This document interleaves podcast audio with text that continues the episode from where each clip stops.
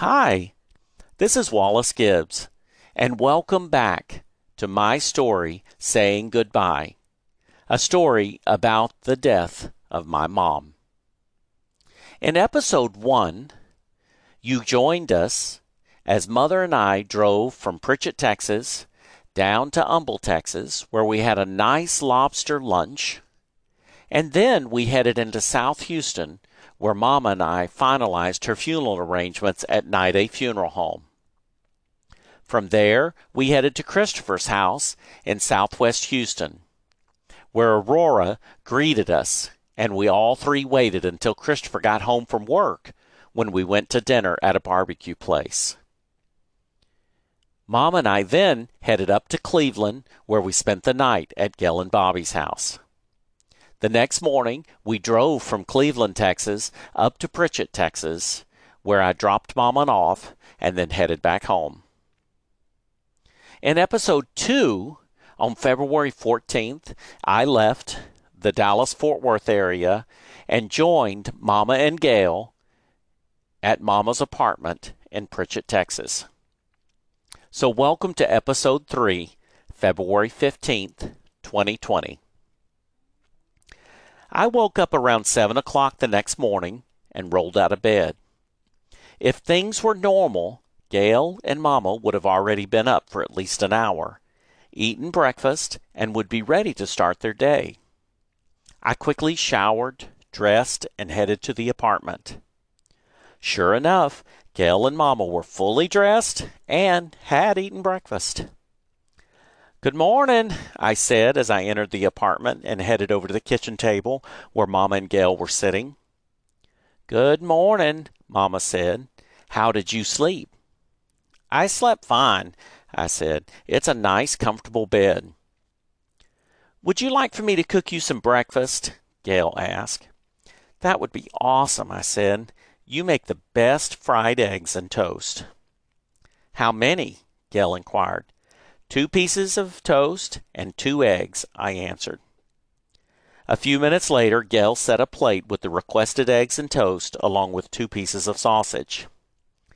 That's some of the venison sausage that Charlotte and Scotty made this year, Mama informed. Mama and Gail left the apartment and went to sit out in the barn.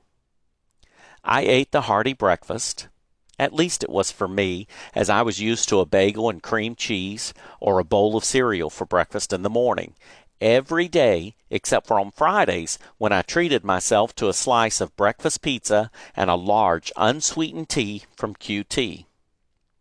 I rinsed off my plate, put it in the sink, and then joined Mama and Gail outside. What are your plans for today? Mama asked. I'm going to hang out with you until around 11 o'clock, and then I'm going to meet Gina at La Finca's for lunch, I said. Sounds good, Mama said. Do you have any projects that you need help with? I asked. None, Mama answered. Let's just sit and enjoy each other. Are you interested in a game of Phase 10? I asked both Mama and Gail. Sure, they said in unison. Do you want to play out here or at the table? I asked. Let's play at the table, Mama suggested. We went inside the apartment and spent the next hour and a half playing two separate games of Phase 10. I won the first game, and Mama won the second game. Well, Gail stated, I think that I'm going to go home now. Thank you for coming up. I sure enjoy visiting with you, Mama said as she stood up to give Gail a hug. It was great to see you, I said as I stood to give Gail a hug. Gail began packing, which took all of ten minutes, and then headed out to her car. Mom and I followed her as we watched her get into her Toyota Corolla, then drive from underneath the sweet gum grove, down the driveway, and onto the private road, where her car disappeared from sight. Do you want to walk to the pond? Mamma asked. You bet, I said. Mom and I walked to the pond and then back and then down the private road to get her mail, which was typically delivered in the morning. Yoda, Toby, and Patch never let Mama out of their sights. so they too walked with us down to the mailbox. When we get home, I'm going to head to Gilmer to meet up with Gina, I said. Do you want to come with us? No, I'm just going to stay here, Mama replied. All righty, I said. You're always welcome to come. We reached Mama's driveway. Mama headed towards the barn and into her apartment, followed by the dogs. I headed to the sweet gum grove, got into my car, and headed to Gilmer. It only took ten minutes to get from Mama's house to La Finca, one of three Mexican food restaurants in Gilmer and Gina's favorite. I parked in the parking lot and back, which was surprisingly full already. I walked around the side of the restaurant and entered the front doors. I looked around the small lobby and there was Gina sitting on a bench, still in her Brookshire's uniform. Gina got up as I headed towards her and gave me a big hug. How are you doing? Gina asked. I'm doing great, I said. How are you? All right, I guess, she said. I'm just tired. Are y'all ready to be seated? the hostess asked us. Yes, we replied in unison. The hostess led us to the dining room and seated us in a booth. Shortly thereafter, a server appeared with a basket of chips and two small bowls of red salsa. Can we get two of the green sauces? Gina asked as the server put the chips and the salsa on the table. You bet. Your waitress will be with you shortly, the server answered. No sooner than when she had left, the waitress appeared. Hello, my name is Janet, and I'll be your waitress for today, Janet began. What can I get you to drink? I'll take an unsweet tea, I said. I'll have a Coke, Gina said. Also, can you bring us a bowl of queso? You bet. I'll have those out right now. Janet said, Do you know what you want, or do you need some time? No, we know what we want. We're going to split the beef and chicken fajita combo for one person, I said. Is that all? Janet asked. Yes, thank you, I replied. Janet left, and the server came back and delivered our green sauce. Our queso came, and soon after, our fajitas arrived. I got out my phone and made a Marco Polo in the sibling chat. Wallace and Gina appear on the screen, and Wallace begins. It's me and Gina. We're at La Finca. Hello. Gina's waving at the camera as the Marco Polo stops. Gina and I visited as we enjoyed our lunch together. When it came time to pay, I reached into my wallet and started to take out money. You put that back, Gina said. Remember our deal. When you come to Gilmer, I pay for La Finca. When I come to Hurst, you pay for Abuelos. I know that's the deal, but I come to Gilmer ten times as often as you come to Hurst, I said. Doesn't matter. A deal's a deal, Gina said as I put my wallet away. What are you doing for the rest of the day? I asked. I'm going back to Brookshire's. I get off around four o'clock and then have chores to do, Gina said. How about you? Just hang out with Mama, I answered. I think Charlotte is right. One of us needs to be with her when they leave town. There's just something that is not right about her, and I can't put my finger on it. I know, Gina said. You know that she's in the beginning stages of dementia and Parkinson's as well. I do, I said. We just have to watch what medicines they put her on. That is how Mrs. Hunt died. They gave her one medicine that interacted badly with another of her medicines. And that was in the Christmas of 2016, and she was never the same after that. I didn't know that, Gina said. Did you know that they put Mama on a medicine for her high cholesterol? And a few weeks later, they told her that she was diabetic and wanted to give her some additional medicine for that? I asked. Yes, Gina answered. I am sure glad we got that fixed. Me too, I said as we walked out of the restaurant. I love you, and hopefully I'll see you at church tomorrow. I can't wait, Gina said. Give me just a second, I said. I want to get some of that peanut brittle that they sell. As soon as you enter La Finca, there is a hostess stand where proudly displayed is a basket containing individually wrapped peanut brittle patties, each about the diameter of a small pie plate. A label on the package says Life Tabernacle with a Gilmer mailing address. This is the best peanut brittle that I have had in recent years and is as good as or better than what Mrs. Sharp used to make. I grabbed two packages of the peanut brittle and walked over to the bar to pay for them. That'll be $6.50 including tax, the bartender stated. Here's $7, I said, handing her the money. After getting my change, I rejoined Gina outside of the restaurant and we headed to our cars in the parking lot. I drove back to Mama's and Gina headed back to work. Before I pulled into Mama's driveway from the private road, I could see Mama at the opposite end of the private road near Becca's house with her three dogs following her. This is why she is in such great shape, I thought to myself. She must walk five miles a day, getting her mail, mowing the lawn, walking to the pond, and walking with those dogs. I pulled my car under the sweet gum trees and walked back down the driveway to join Mama. How was your lunch with Gina? Mamma asked. Great, as usual, I said. I sure enjoy visiting with her. I am so worried about her. She is so stressed out, and I don't know if her family can see it. I feel like she is a heart attack waiting to happen. I know, Mamma said. She and I have talked about her stress level, and she keeps promising to work on that. Mom and I continued talking as we walked towards the open bay door. What are you going to do this afternoon? Mama asked. I don't have anything in mind. Do you have a project for me? I asked. I would like to collect some of the limbs that blew down in that storm last week and then burn them, Mama proposed. Sounds like a plan, I said. Let me go change into work clothes that I brought with me, and then we'll get started.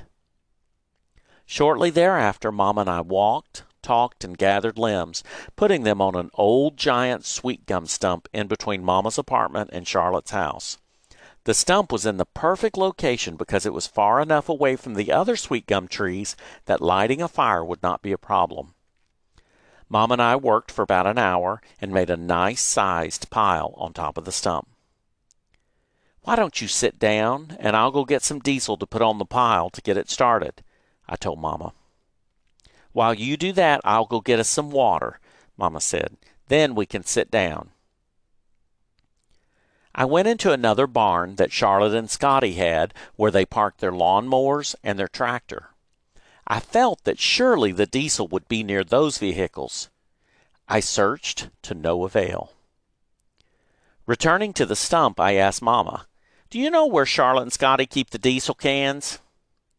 Yes, they keep it in that little shed right behind their house, Mamma said as she pointed to a small wooden shed.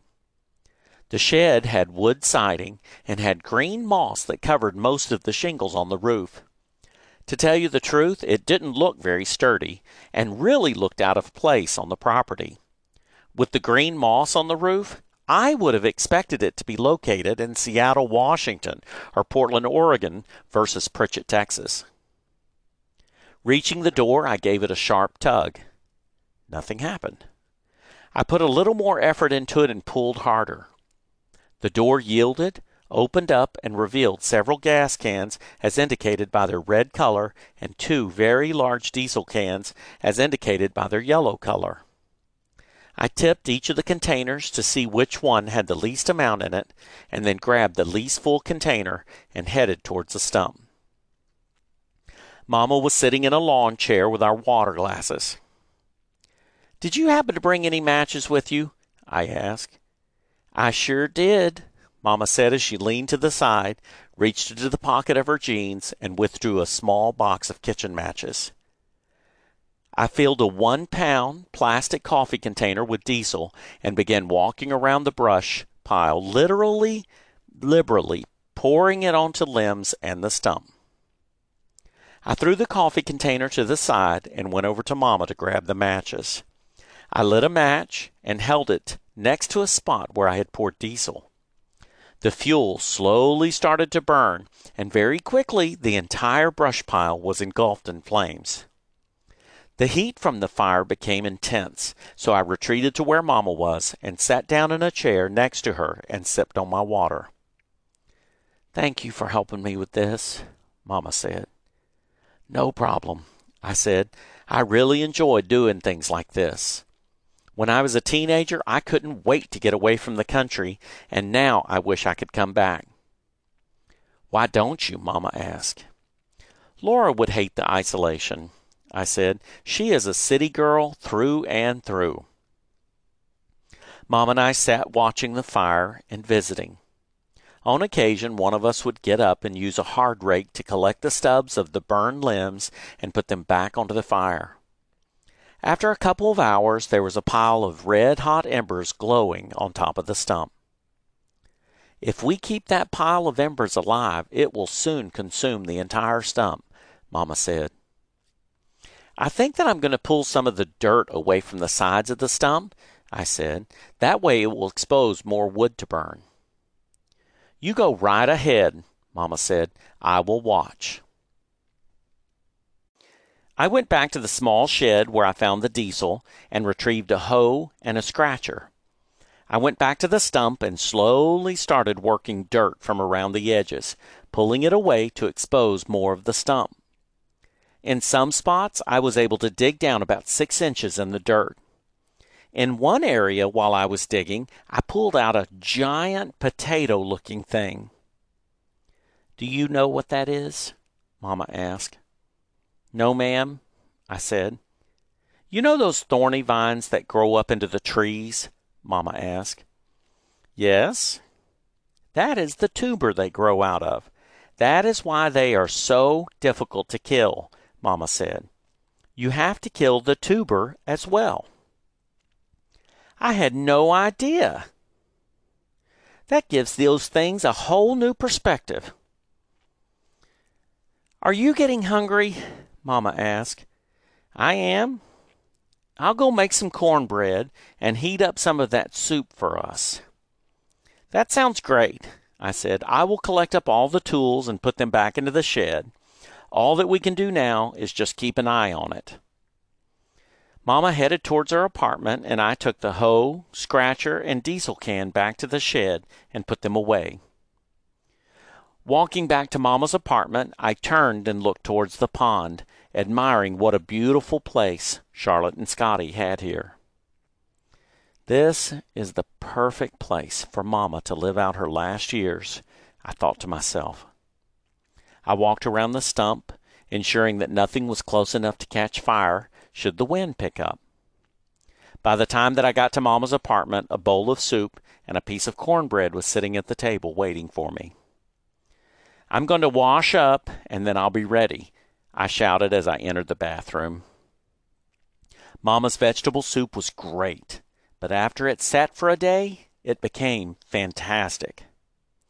We ate our soup and then went and sat outside in the open bay door. Wallace, Mamma began, I have some things that I'd like to talk to you about.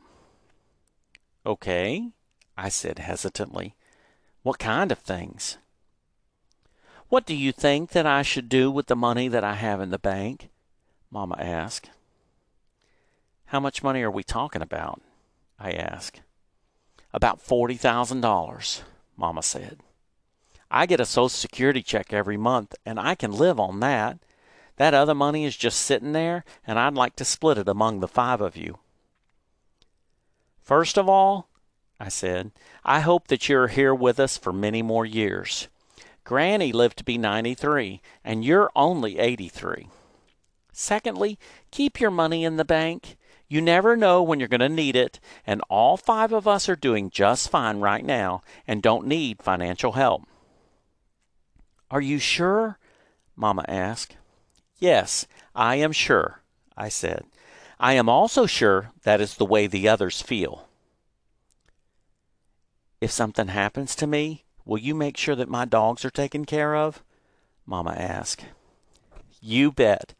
I will make sure that they are taken care of. Between the five of us, we will make sure that they have a home, I said. I am not sure how Hunter and Maxwell will feel about having a small dog at the house, especially the small gray bossy dog, but they will adjust and hopefully you will outlive your dogs. Thank you, Wallace. That gives me such comfort. Mom and I talked for about another hour and watched the moon and the stars appear, bringing with them a beautiful, cloudless evening. Mama assured me that she was okay, so I spent the night over at Charlotte's house, again, falling asleep to the glow in the dark stars on the ceiling. This concludes episode 3 of Saying Goodbye. Please join me next time as we begin at February 16th, 2021. I look forward to being with you.